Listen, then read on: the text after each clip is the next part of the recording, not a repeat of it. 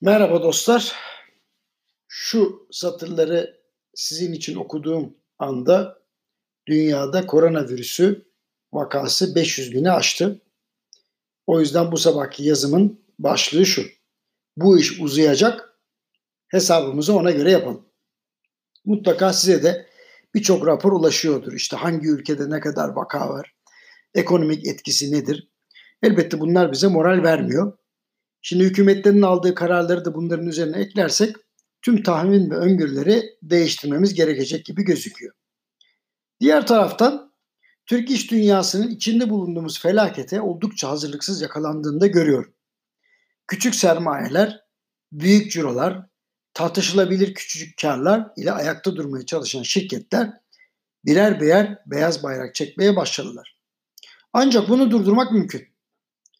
Reçeteden bahsetmeden önce isterseniz geçenlerde yaşanan bir gerçeği size anlatayım. Önceki gün Türkiye'nin önde gelen şirketlerinden biri çeklerimi mücbir sebeple ödeyemeyeceğim diye bir bankaya yazı gönderince bir anda kıyamet koptu. Keşideci olan firmanın çekini alıp finans gruplarına verenler de bu şekilde risk altına girmiş oldular. Eğer çekin karşılığı yok ise çeki ciro edenlere doğru bir tahsilat hareketi başlayacak elbette. Ancak Cumhurbaşkanlığı kararnamesiyle icra takiplerinin 30 Nisan'a kadar durdurulmuş olması çeklerin icra yoluyla tahsilini şu an itibariyle imkansız hale getirdi. Eğer süre bir ya da birkaç kez daha uzarsa o zaman bu iş daha da çetrefilli bir hale gelecek.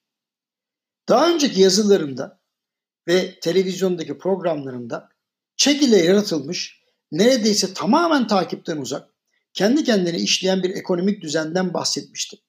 Bir çekin ortalama olarak mevsimine göre 8 ile 12 kez el değiştirebildiğini, hatta çeklerin tahsil yaklaşırken başka çeklerle değiştirilerek yükümlülüğün vadesinin sürekli uzatıldığını iddia ederek acaba sonunda kim açıkta kalacak diye de bir soruyu sorduğumu hatırlıyorum.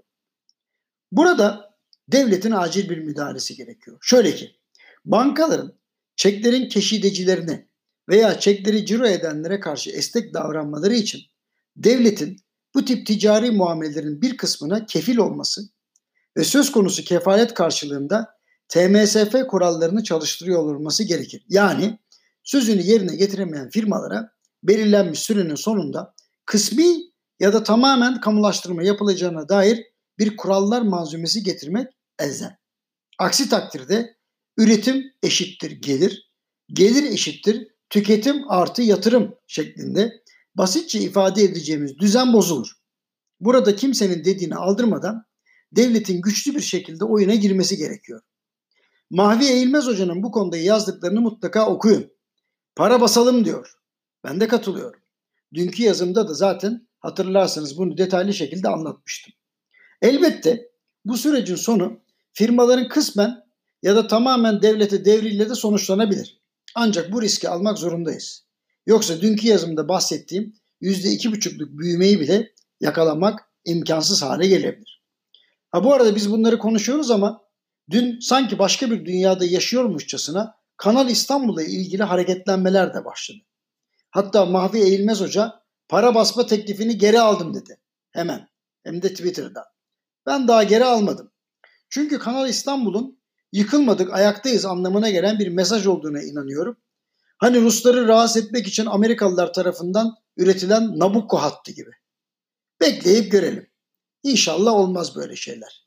Parayı doğru yerlere harcamak lazım. Bu tip mega projelerin memlekete fayda getirmediği ortada. Hepiniz hoşça kalın dostlar. Yarın görüşürüz.